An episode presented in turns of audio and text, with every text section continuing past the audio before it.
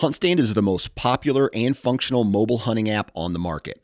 With a variety of base maps to choose from, satellite imagery that is updated every month, the ability to check the weather, no property information, and even catalog your trail cam pics, HuntStand even gives you the ability to import pins and location markers from other mobile apps.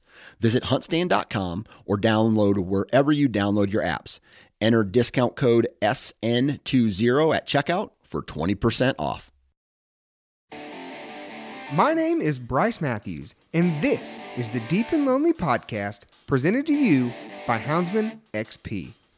During this podcast, we will dive deep into what makes the ultimate, top level, and unmatched extreme competition coon hunter. We will hear stories of old, tales of today, and we will dive deep into what separates the men from the boys. The stories will be raw, the truth will be told, and the camaraderie will be second to none. Pull up your chaps. It's about to get deep.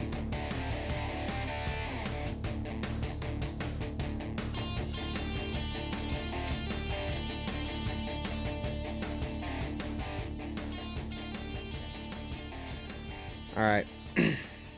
Hot or not? Remember the game? Yeah. Remember the website? Hot or not? Whenever you swipe, Swipe. on the pictures, are, are they hot? Are they not?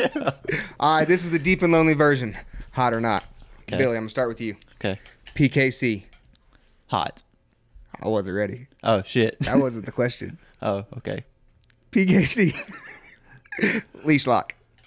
Uh, I'd rather not be leash locked. I want to keep cutting loose as much as I can. Okay, Billy says not. Cavin. Pro sport. Whole cast has to stay together. Hot. Hot. He likes it. Yeah, I like it. So you don't like whenever people can go and handle their own dogs. No, because you can get into a lot of problems like that. I feel like not all the casts, but I've been on a few casts where you get one guy that's going a mile to his dog, and then everybody, oh, he wasn't there. You know, he's moved him and all this, and so I'd rather everybody stay together. Okay. Billy. UKC. Having to finish with plus points. Uh, I mean, I I prefer tree and coons, but I could see like where issues are. You know, weather conditions, or you know, like in our area, you're not going to tree a lot of coons. Three coons on a cast is a pretty good night, so I think they should kind of switch a little bit, like PKC. So is it hot or not? I'd say not. Oh, he says not. Interesting. Interesting. All right, let's see if we can get one more out of here. What's another hot topic of controversy? Uh, it's not a hot topic of controversy, but this is one that I feel pretty strongly about. PKC or UKC, Cavin, either one. PKC. That wasn't the question. one hour casts. Not. I'm the same way. I think a 90 minute is the minimum. very, very minimum. Yes. Oh man, a one hour cast is tough. All right, that was a good. Way. That was a good way to bring it in, boys. All right, guys. Well, I hope you guys enjoyed that. A little different way to start off this podcast. Welcome to the Deep and Lonely podcast, presented to you by the Houndsman XP Network. I am your host, Bryce Matthews, and today I got two boys up here in northern Indiana, traveled all the way down here, up here from Georgia. I got Mr. Cavin Collins and Billy Anderson. How you guys doing? Pretty good. How about you? I can't complain, man. Cavin, you good? Well, not really. My legs hurt from them hills last night. Listen, buddy, you're gonna have to step it up. You're gonna hunt up here in Hoosier State. And this is flat. this is flat ground. Whew. I don't want to see y'all's mountains then. If you want to see mountains, let's go to the dance hall. Hey, I like the dance hall. The dance hall, guys, that is a place when people come up here to Monticello. You either love it or you hate it. There's a ton of coons in there, but it is straight up and down, which is kind of out of the ordinary for up here. Up here in northern Indiana, tends to be pretty flat, but the dance hall, something about it, it's it's a rough one. So we're up here today talking with these gentlemen. They came all the way, like I said, from Georgia to the PKC Black and Tan Days event, and that's kind of going to be the topic of today's discussion. We're going to talk a little bit about the why. And if you guys listened to the journey with Heath Hyatt a couple weeks ago, he talked about the why they hunt him and BB. We're going to talk about the why as far as a couple different breeds. And I think today we're going to stick with the Treeing Walker Coonhounds and the American Black and Tan Coonhounds. We've got a couple guys here who, one of them, he plays for both teams. He likes the Black and Tans, and he's converted to a Walker. We got another fella here who is a hundred percent diehard black and tan man, and you got myself, who I would consider myself a Walker guy. If I, it just it is what it is. I'm a Walker guy. So we're going to talk about the why of this and kind of how they got into it, what made them attracted to these breeds, and in the sport of competition coon hunting, where those breeds are going and what sets them apart. So Billy, let's let's start out with you. Okay. The black and tans. How did you get into them? Uh, I was actually just scrolling one day and I come across a dog and he was in Georgia on uh, the UKC forum, and it was like the like nobody could paint a picture better the way this dog looked. He was standing by himself, you know, all in front of these trophies, and it was a uh, rocket fuel.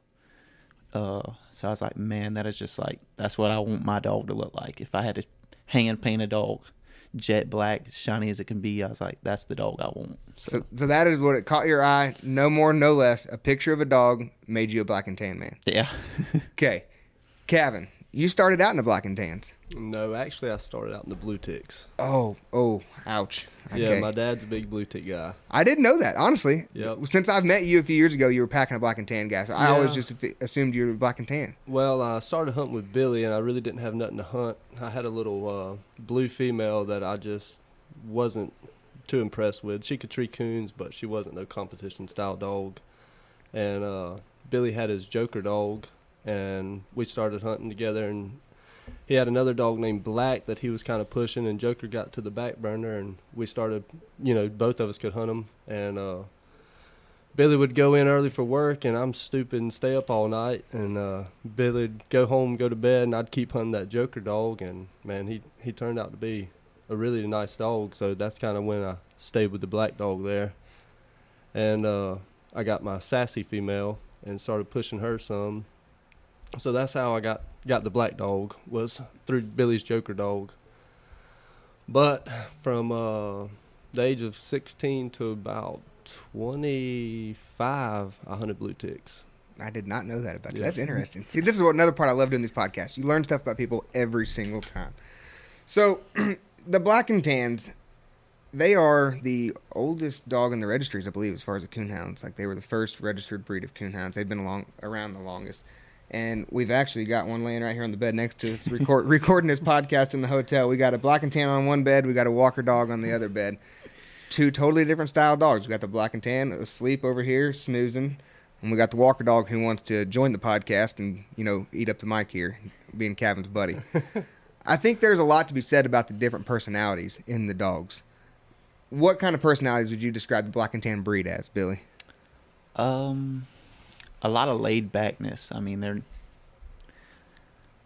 they're kind of chill for the most part. The ones I start, you know, I like a dog that has a great personality, not one that just is all business. Like my Joker dog that Cavin hunted, like I swore me and Micah because he was off of Batman. Micah, ju- Mike, that'd be Micah Ayers. yeah, I'd send him like Snapchats, him and me and Cavin in the yard. I'd throw a tennis ball. He'd jump in a pond and go get it and bring it back to me. And so I love a good like smart dog that's just chill, and that's what I've had good luck with. So I just stuck to them. Yeah, and the, and the Walker dogs for me, like I would say, they're definitely more high strung. Yes. Um, I've got a kennel full of Walker dogs right now, and some days they drive me a little crazy. Just, I mean, pacing the kennel, bouncing off the walls. I've got a couple that are laid back, but most of them are very high strung. They they're not chill. They they wouldn't just be laying here like this. Um, as far as the ones that are in my kennel, now I have seen some that are more laid back, but as far as the ones in my kennel, they're they're high strung. So the black and tans, like I said, being the oldest coonhound regis- in the breed registries, do you think they have changed much over the years? Uh, yeah, I'd say they changed. I mean, they've got a little quicker, but I'm probably gonna get hated for this. I feel like they there's still a lot to go, you know, to compete with, you know, Walker dogs. To be honest, I mean, a bunch of them don't start as early, and then they just don't. It's very hard to find a black dog that's got that gear, and I mean, I hate to say that, but you know, because that, that's what I'll hunt till the day I die. But they just don't have. So, most of them I've been with don't have that go. It's like Right, Cavin, are you seeing the same thing? Yeah, I mean, they they have the go, but you know, I cut that little Walker dog loose, and he's six tenths, seven minutes down there in Georgia is what you need with a coon, and the the black dog, not really serious, just the bat, black dog, but all of them are just kind of you know holding back still three four hundred yards from us, and we're walking six tenths to him or seven tenths to him, and I still got 45, 35, 45 minutes left to hunt and have a coon on him. So I, I would say there are some that go deep. I mean, my female she'll go as deep as it takes, but she's not fast about doing it. Right. And, you know, with this being a podcast really around the sport of the competition side of dogs, either you need speed, you need accuracy. It, it's a timed event where you treat the most coons. Who can do it the fastest and have the most coons? That's the name of the game. And if you look through the standings from now until if you went back, I guess, I don't know, 10, 15 years, the Walker dogs have really been at the top of the lists. And that's not personal preference, that's looking at the numbers. What do you think between either one of you? What do you think separates the walkers from the rest of the breeds? And what this is a two part question. And what drives you to continue to hunt the breed that you are so endeared to? You want to go first, Cavin? Um, I think what drives the people to keep hunting their breed is because they're steadily looking for that dog that's a freak of nature that is going to be that way that can. We all want to be the walker dog. I mean, that's that's always been my goal is to draw a cast full of walkers and beat them, you know. And now here I am, one of them guys with the walker. But I think that's what kind of keeps you always looking for something better, faster. That way you can you can um, beat the walker dog because that's what we're all out to do when we're not hunting one. Bill, you got anything to add on that one? Yeah, I would say, like he said, you know, I follow up with him, but with the black dogs also, you know, the Walker Dog guys, they're not afraid to get out there and venture off. Like, say you have a winner and Cavin has a winner, they're not afraid to like, hey, you know, let's try something. As where most black and tan guys, you got to be in like a clique. Like, I had that Joker dog, you know, and he was Grand Night, Grand Show, Grand Water, Grand Field, PKC champion. I won, you know, there's there was times I'd sit him up for like you can ask Cavin like six months. I wouldn't pull him out the kennel. I'd be like, hey, black and tan days in Ohio, I'm gonna go. I'd drive straight up pull him out the box, double cast wins. I couldn't pay nobody to breed to my dog. Like the only litter he had was because I crossed. I was like, hey, I'll pay the whole litter up. I'll do whatever it takes to get this dog bred. And everybody was just like, crickets. I'm like, reach out there. Don't be afraid to try something. That's how you're only going better. Like the Walker guys, they're not afraid to. Like you see them crossing everything, but the black and tan guys, they kind of stick to their little niches. The Houndsman XP podcast is fueled by Joy Dog Food. Joy Dog Food has a rich tradition of supporting the houndsmen of America. Founded in 1945, Joy is proud of its history and the relationship it has built with the American houndsman. And in 76 years, there's never been a recall. Made with 100% American made high quality ingredients, Joy Dog Food has one of the highest calorie dense formulas on the market. For 76 years, this made in America product has kept hunting dogs in the field day after day, season after season. And when we say made in America, Joy has a long track record of fighting for American freedoms by being on the front lines against the animal rights movement and their extremist tactics.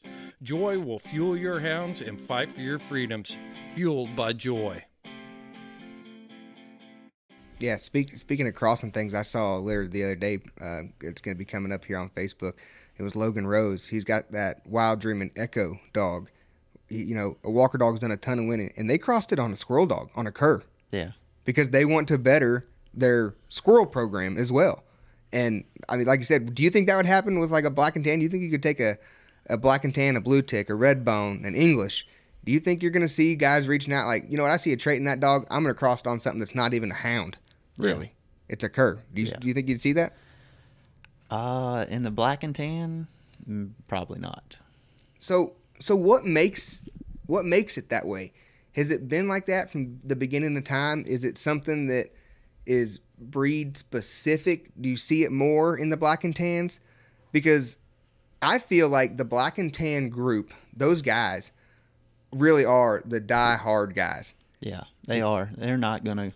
They're not gonna outcross. I mean, there was a one guy that did. He posted on one Facebook, and it was like a hundred and something comments just bashing him. Like, hey, he's trying something. Right. If you go you go to UKC Black and Tan Days, that is a big event. Guys come out of the woodworks. They are there for the week. They their yearbook is top notch. Yeah. You know the Black and Tan Association does it does it very well.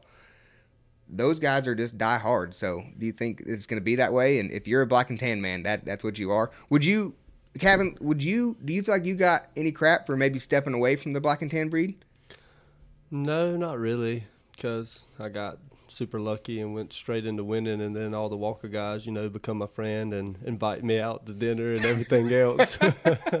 so, I mean, I'm sure there was guys out there that I didn't know, you know, anyways, that were like, you look at him, he's done cross the fence, but I don't care. I like a winner. Right. So, Billy, you started out um, obviously with the black and tan because it was painted like a picture. That's how you loved it. Do you ever think like? I guess part of the reason that I am drawn to the walkers, I'd say, is the diversity in them. You can get a litter of walker dogs, a litter of six, and they all look different. Yeah. The black and tans, they to me, they all look the same. Can you guys like tell the difference if you if you're a black and tan guy and you see a, a puppy posted wherever, can you look at that dog and see what line it's out of? Because I feel like willy dogs, you can tell them.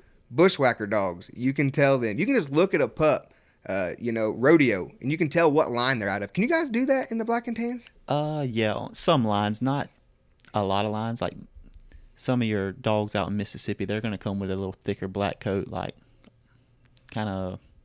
I wouldn't say coarse hair, but it's just thicker. And then like, you know, there's a few other dogs that are known for throwing high tan, monkey face dogs. So with a few lines, you can tell, but most of them, you it's kind of dissimilar. So the Winter Classic down in Batesville, Mississippi, is a hunt that I feel is very interesting to me because it seems like the Walker dogs don't do great down there. It usually is uh, a different breed that wins, and the Black and Tans have a good showing down there. What do you think the difference is between the southern hunts and, and the northern hunts? Do you think that there's a larger concentration down south? Do you think the dogs do better down there for a certain reason?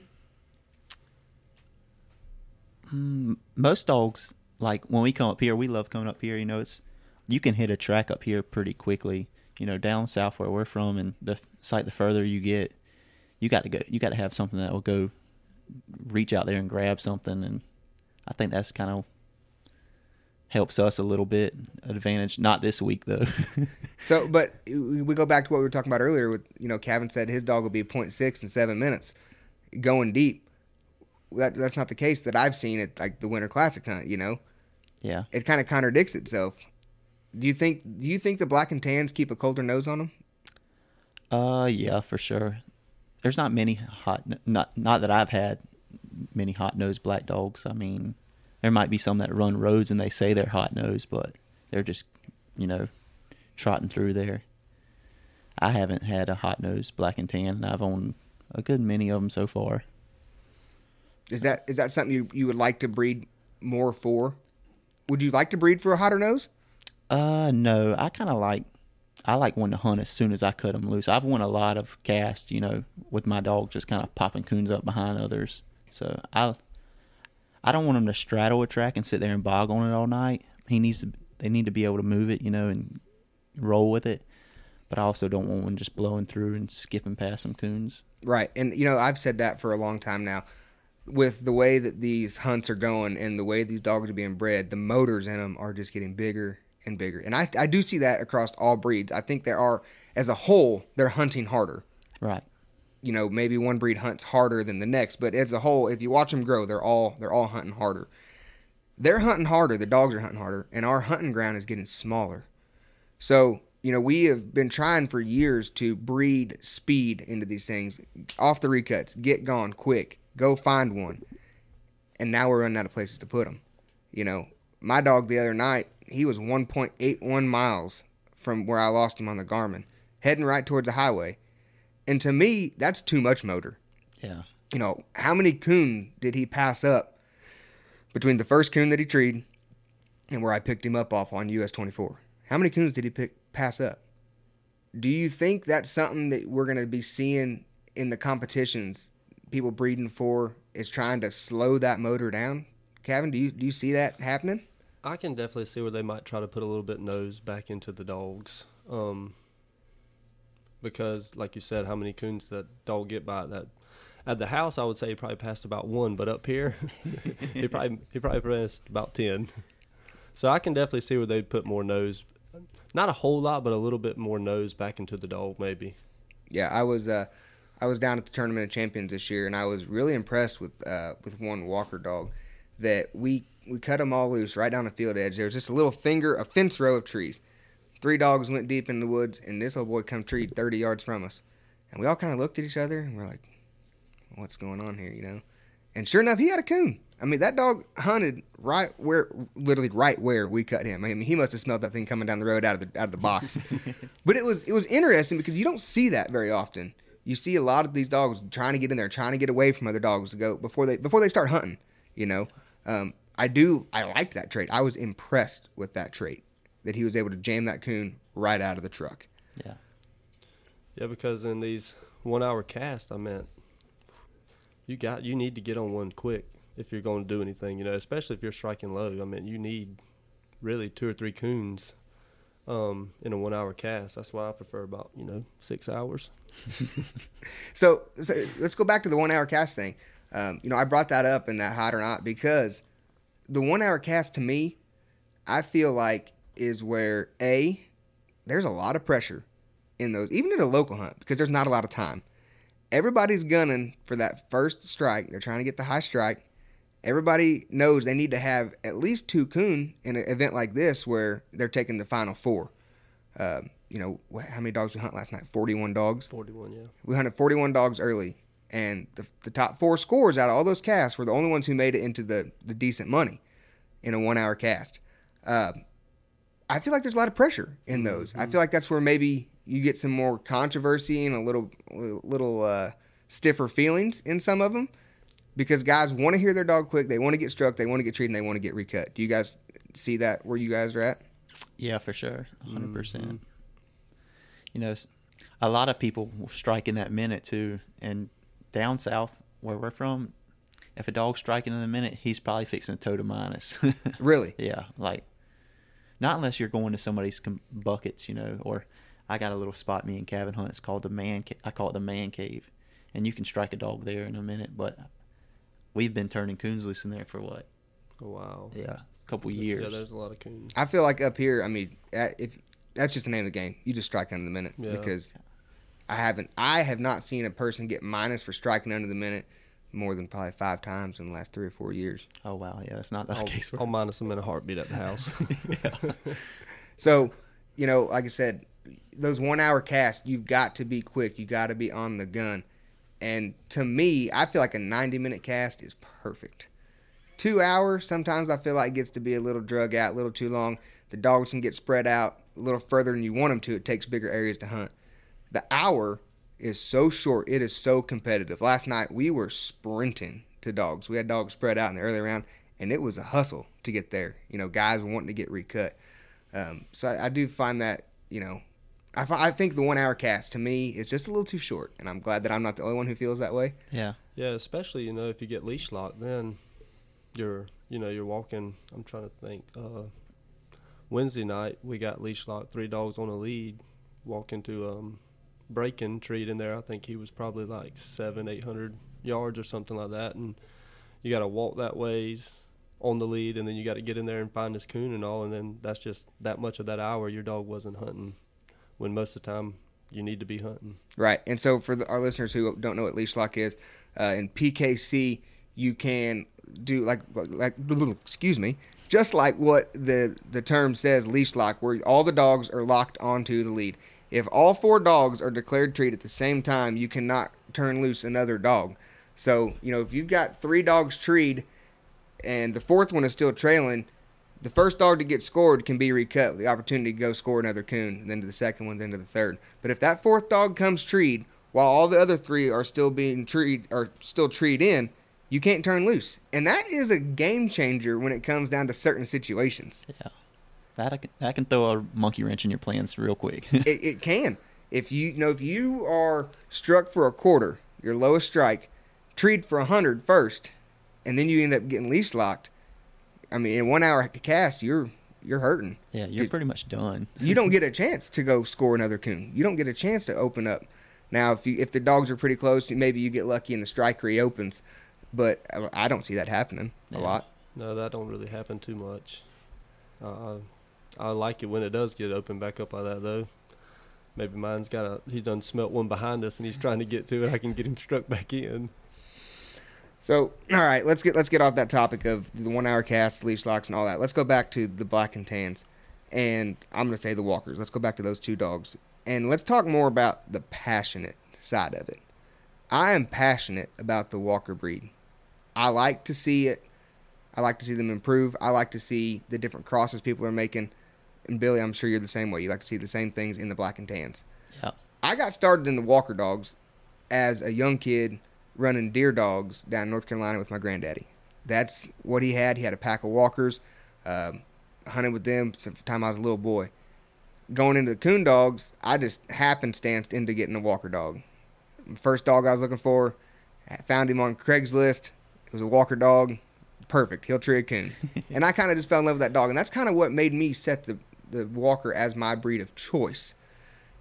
The black and tans for you did you ever get to hunt with anything other than coons on them? Or did the coon dog black and tan really do it for you? Yeah, I started out uh, with the coon dogs, but uh, probably like three years ago, I I ventured into bear hunting down there in Fargo, Georgia, which is like on the Okefenokee Swamp, and uh, I've seen some black dogs, but mostly like Plotts and Walker blue tick mixes. But they have a few black dogs in their mix, and it's pretty fun. That's intense. so do, you- do you think that the the black and tan breed is versatile like that as far as the big game hunting out west you know like shorty does the bear hunting where you guys are out on the east coast um, anything like that do you think they're a versatile breed like that Yeah, uh, hundred percent. I have I had a dog named Black, and I bred him to uh, one of Gene Hicks's females that he owns with a guy named Glenn Samples down in our area, and he uh, took three of them somewhere. Made they said they made pretty nice bear dogs and lion dogs, but I never got to hunt with them. That's my next trophy hunt. I want to kill me a mountain lion. absolutely me too i'm But a black dog's got to be at least in there. I don't care if it's on the leash the whole time. Just let him be in there somewhere.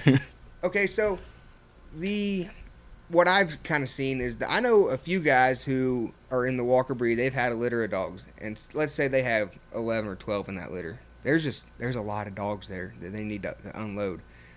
They don't all go to coon hunters, um, even if they're from the coon hunting line. Sometimes I've seen them go to big game hunters, and they've done well. They've succeeded. Do you do you think that would fly with the black and tan breed? You know, you kind of said there's a niche in there, and guys don't like to do different stuff. Do you think a guy who has a hardcore coon dog would like to see his pups being raised and trained on something else? Um, I can't speak for everybody, but I don't think so. But I've had, you know, I've had a guy come and breed his deer dog, uh, Walker female, to my other dog, Black, and he loved them deer dogs. But he's like, "You should get one." I'm like, "Man, I, I'm alright. I'm gonna stick to my coon hunting. Right. I got too many hobbies now."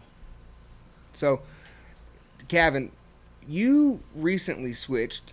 Like I said, I didn't realize you were a blue tick guy. I'm not going to hold that against you, and I'm not going to hold that against any of our listeners who are blue tickers. I understand. It's okay. One day you'll switch to walkers too. But you were a black and tan guy when I met you, and now the recently last couple of years, well, year and a half, I guess, you are toting around a pretty nice little walker male. Tell me how you found this dog. Tell me what got you intrigued in it. Tell me what made you want to switch to the good side. Is it good to you? Is it good to you? Um, I uh, come up here and I of course met you and Duel and all them, and Duel was hunting Melvin, and I become friends with him on Snapchat and just kind of kept up with Melvin, and um, you know, Duel would go to Louisiana, pull Melvin out of the box at a pro classic, win it, leave there, drive to Oklahoma, pull Melvin out, win it, leave there, go to Texas, win it, and I was like, man, you know, if I, if I had to have me a dog, I want something that I can put in the truck and drive to North Indiana and pull him straight out of the box and win. And uh, so I just kind of kept up with him, and uh, they bred him, I think, to Piper first. And I had talked to Johnny Watkins about a pup, and I don't know. I was like, oh man, my dad finds out I'm getting a walker, you know, I might be out of the I might be out of the wheel here. So I, t- I told Johnny I wanted a pup, and then I kind of backed out, and um, just went. Some time went by, and they bred to the fire dog. Talked to Johnny again, and I was like, "Do you have a male?" He said, "No, I have one female." And I was like, "Well, I really don't want no female." Um, I was looking for a male, and just kind of really forgot about it. And I was in Missouri duck hunting, and Johnny, I can't remember if he called or texted me. I think he called me, and uh, I literally answered it, put him on speakerphone, and started calling some. We had some mallards working, started calling them, and really was halfway paying attention to him. But I heard him say that he had, you know, a male Melvin and, and fire pup that I wanted, and I just pretty much said, "Yeah, I'll take it. Send me a text how much I owe you, and I'll send you the money." And that was kind of forgot about it. Was a spur of the moment thing that happened. And uh, so he sent me, told me how much I owed him and all. I paid him, and then I had a dog caller from right there close to me that was close to um, Johnny, and I texted him. I said, "Hey, do you think she could pick him up for you?" Still hadn't told my dad. You know, there was a walker uh, coming to me, and uh, he said, "Yeah, she, you know, he's eating good and all that." I think he was six weeks old, seven weeks old, and uh, so she picked him up. She, uh, let's see, I think she had to uh, had a flat tire or something in Louisiana, and like I said, I can't. He was six or seven weeks old, and she called me and she was like, uh, "Cavin, this dog is standing on the side of this uh, building barking. I don't know what's wrong with him." So I was like, ah, I, don't, I don't know either, you know.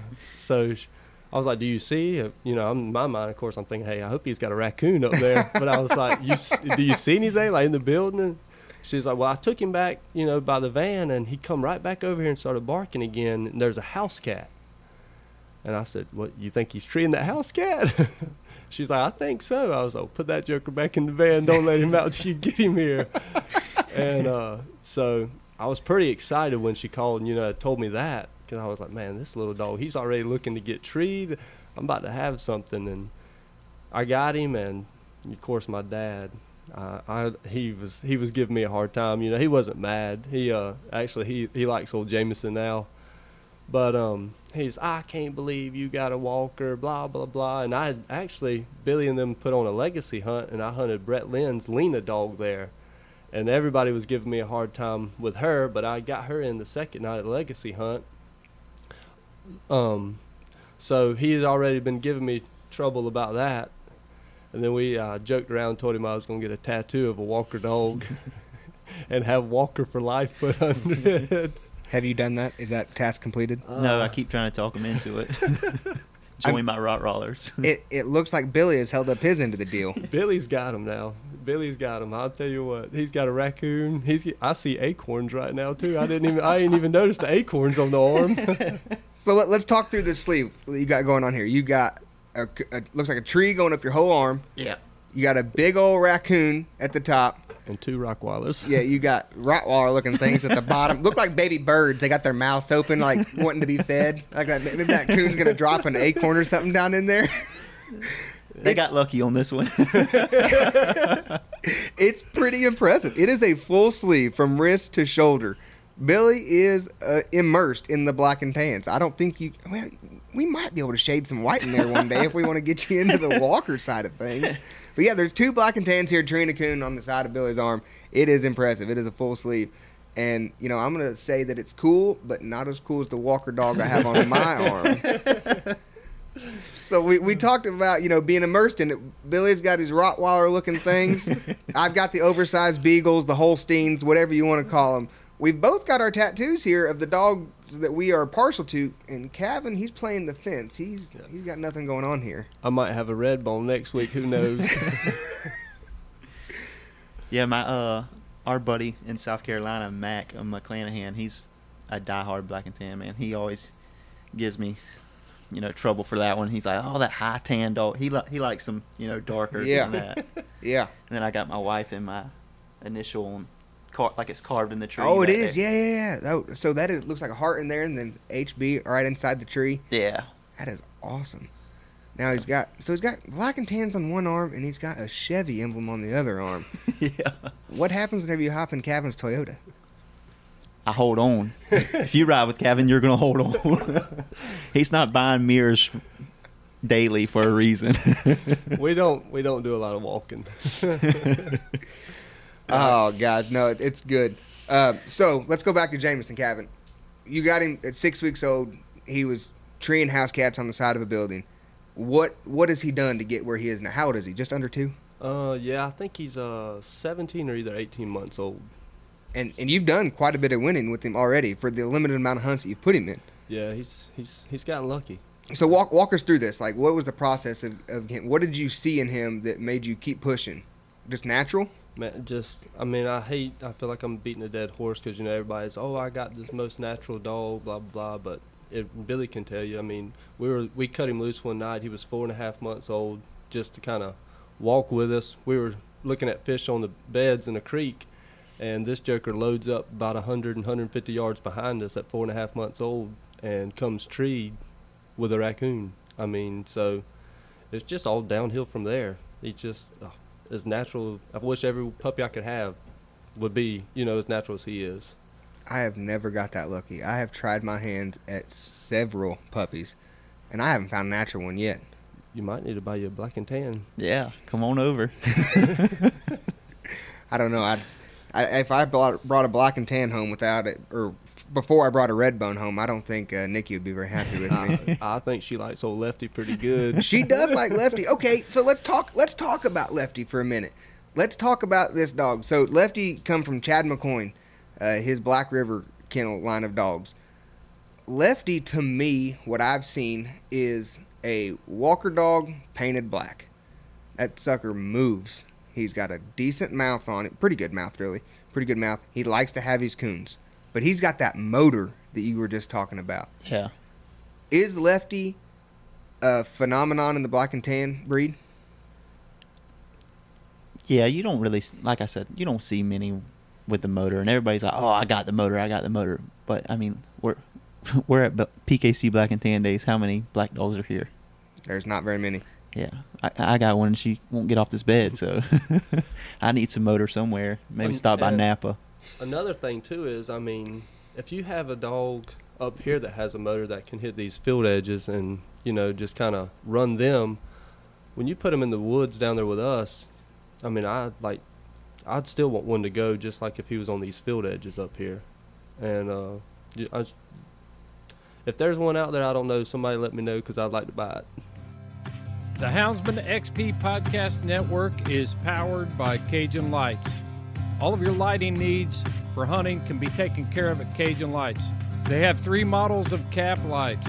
I'm going to run through them real quick. You've got the Rougarou, which is their high end light. If you're a competition hunter and you got to find that coon up in a tree and it's all riding on finding that coon, you'll want the Rougarou on your head.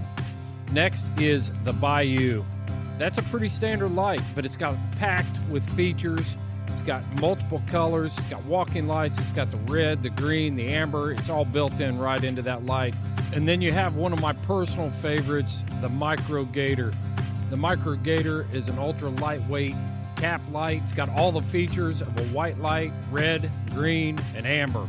I've used this light for everything from finding bear tracks early in the morning to coon hunting at night to working on plumbing in the house, changing tires on the side of the road.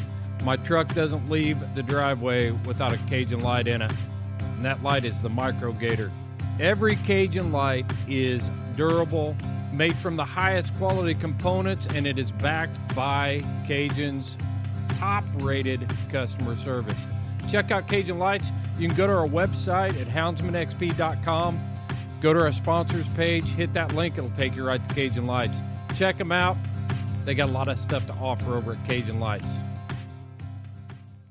So Lefty, he's done a lot of his winning like that, just hitting an edge, gone, ambushing a coon.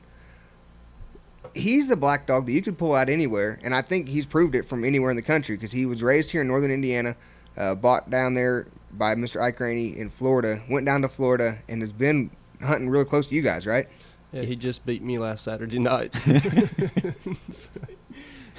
So he went from northern Indiana down to Florida, up to Georgia, and he's winning everywhere in between. Yeah, they had a week long memorial hunt down there with Brett Denny, and I'm pretty sure I think he won every single night down there.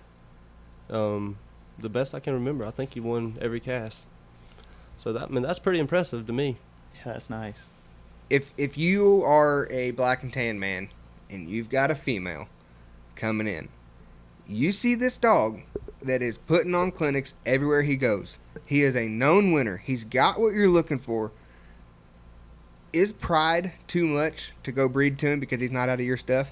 No, I actually, me and Cavin talked on the way here, and I was like, dude, if, I, I might see what it's about crossing Mindy on him because she's a very quick dog, and she she gets open quick for like black and tans. Normally, kind of lower end strike dogs. I can carry a hundred or mostly a hundred, but I'll carry seventy five every now and then with her, and I'm like, she moves good. You know, she has her coon, so if she comes in, I'm probably gonna stick her to lefty. But it's so hard to get rid of pups. Like, I hate getting rid of puppies. I only bred one litter out of her and my Joker dog, and it's like, I don't know if I want to go through that trouble. do you, do you think the black and tan breed will do the same though? Do you think they will look at him for their next stud option, or do you think that it's like you said, it's such a niche and a click that ah, he's not at our stuff? We're gonna keep trying to do what we've been doing for years. I think they'll keep trying. Yeah. I don't think unless you know unless they're and nothing against anybody, but unless they're in that little clique with probably you know the Black River stuff, they probably won't buy nothing. I don't, and to me, it's that's just hard for me to fathom because, like I said, I'm, I'm a Walker guy, and heck, they're crossing A to B and C to D and E to F. yeah. You know, it's anything and everything. And it seems like if you throw in, there's that old adage, you know, if you throw enough on the wall, something's gonna stick. Exactly. Well, I just bred my uh, sassy female to the smoking Dan dog, all because everybody told me not to, just to see what would happen. Because everybody I talked to, you know, they did it wasn't in there. They were wanting to line breed and breed to their stuff, and but he had one pup on the ground when I bred, and I think it was a male pup, like six or seven, eight weeks old, something like that. So I was like, you know what, I'm going to breed to him because I mean Dan's he's done his fair He, share of winning. he has before Lefty was really on the map. Dan was what I would consider probably your leading black and tan. yeah. Yeah, he So- was he was getting his name and picture taken. The Houndsman XP Podcast Network is sponsored by onX. The most comprehensive mapping system in the world is available by going to onxmaps.com and downloading their app. Several subscription offers there. Highly recommend you using onX. And here's a true story for you. We've all got that spot where when we turn our hound loose at night, they're going to head that direction. Well, the other night, my hounds headed in a direction for that property that had recently sold. I had no idea who owned that property. I simply opened up my onX app, found the landowner information, cut the dogs off, and the next day I went to their house. And not only did I get permission to hunt there, I think I made some new friends. They are beef farmers and they do not like raccoons running through the feed bunks, leaving their mess behind. Yeah. Go to onxmaps.com and download the app today. At checkout, make sure you use the promo code HXP20 and get 20% off. When you join us on Patreon, you will get a discount code for a deeper discount on onX Maps. Know where you stand with onX. Do you think that it takes a certain person to push what I and I hope people don't take this the wrong way, but to push an an off color dog in the big hunts and and be that dynamic duo? Yeah, I I don't know. You'll get stones thrown at you pretty much for like having a black dog on the cast. Like it's always you'll hear, "Oh, a black dog!" Like as soon as I pull one out the box, it's like, "Yeah, I'm here to waste some money." Yeah, and, and so the, what I'm, I guess what I'm asking on that one is like, I feel like a Walker dog. It, I don't want to. I don't. I don't want to come off the wrong way here, but I feel like when they are pulled out, a Walker, every Walker dog, everybody are like, okay, they have a decent shot at winning. You know, mm, Yeah. it doesn't matter who's behind the dog. It doesn't matter the handler calling the shots, striking and treeing the dog. That doesn't matter. yeah, But I feel like with the black dog, like if I were to pull a black dog out of the box, nobody would look at it as you know, all right, whatever. What's Bryce doing? If Dual Murphy or Michael Ward or Dustin Weed pull a black dog out of the box, it's like, oh, yeah. What is it? it's turning heads. Yeah. hmm You know, do you think that does play a difference? Do you think people people in the black and tan breed will look at it different? Do you think they will accept it more if there's a bigger name handler pushing the dog? I don't know because Dan's still not getting that that you know recognition he deserves. To be honest, I mean, he's probably he bred sassy, you know, and then probably what I think Brett said two more females. Uh, yeah, Brett's got two at his house, and I think one of them just had. He called me yesterday and said uh, three or four puppies. So she that'll be you know three different litters that Dan has on the ground, but they're all young. So I mean, uh, black and tan. This one, you know, fifty thousand plus. They should be beating down his door. Really, I mean, like, hey, why not try it? Right. Because I was uh, looking at the forum on the way up here, and I was like, I, I joked with Cavin. I was like, man, to be in the PKC Hall of Fame for black and tans, it's got. I don't quote me on this now, but I think it had to be like a gold champion, and the pup earnings had to be so high. I was like, Cavin, they're fixing to to lower that, you know, because nobody's out there really pushing any black dogs, you know, hardly. So, on top of that, do you think there's a difference in guys that run the black dogs in the PKC registry more than the UKC and the guys that run it in UKC more than PKC? Yeah, I think there's a difference in people, uh, for sure. Like, I mean, you'll see a, a good bit in PKC, but like, for instance, PKC Black and Tan Days. I think me, Jeff Nelson's up here, uh, Greg's up here, and I, I seen Rex uh, Robinson last night. Yep, he's here. I saw him when I was walking into the hotel. So I mean, that's not Hey, don't forget me now. I got a black dog. not here with us. I try to tell you to bring her. Uh, he's in the box, son. Oh, oh yeah, Dan. I forgot about Dan. My bad. See, Cavin's playing both cards. So I had a black dog early round, a Walker dog late round. But then you got UKC Black and Tan Days, and it's like, you know, like, hey guys, come on over here. You know, don't be afraid to come try PKC Black and Tan Days out. That's that's the point I was getting at. Is UKC Black and Tan Days? I mean, you got guys in there, campers that are there all week long. It is an event. Yeah. there, there are black. There dog. There's more black dogs there than I would know, know what to do with. You or PKC Black and Tan Days were here. We've got what maybe ten, Yeah, maybe maybe maybe ten for the the whole country in PKC. Maybe ten dogs are here. Walker Days at both events, I feel like draws a pretty good crowd yeah. Why why do different breeds not travel i guess with one registry as much as the other Yeah, I, I don't know. I I hate for people to be like, oh, I don't have time or money because, I mean, I'm not the richest man out there. You know, I, I work every day, and then I just had a my first child, so it's like, Kevin sees me when we wake up. I'm Facetime. I'm like, but hey, I'm out here trying. Like, right because you want to push you want to push that Yeah. breed you want to get your picture taken we were talking last night you know right before the late round and you were and don't, don't take this the wrong way billy Yeah. you were like god i'm so frustrated like i just want to win like i just want to win Yeah, that's what I come here. For. I mean, I come here to meet. I'm glad I met you, and you know, everybody else is cool to talk to and meet with. But I come to win too, you know. Right. So it's like, oh, come on! And I know what she can do, and she's just making me eat my words this week. do you ever feel like you're beating your head against the wall yeah, all the time. and you continue to do it yeah, I'm insane. So, all right, Black and Tan Days this week. Let's run through it. You guys got here on Wednesday. What have you been? What's been your experiences so far? Like you've had good hunting, good cast, good guides. Well, we've drew each other twice. So Twice. I thought you just drew each other on Wednesday. the early round, we got here Wednesday, um, and we drew each other early last night. No, late last night. Yeah, late last night. Oh, I didn't realize that. Yeah. Yeah. I was so busy doing what I was doing, I didn't even realize you guys drew each other. Yeah. So, but no, we've been in good hunting. We um early round Wednesday night we drew each other, and I think we scored on five or either six coons in an Yeah, hour. six So that's pretty good. So you mean to tell me you guys drew each other bo- late round last night and neither one of you won? Yeah. We suck. Guys, We I'm- can't. Hey, we can't even beat up on somebody else. That's what I'm trying to say. Like, come on now. This is the buddy system.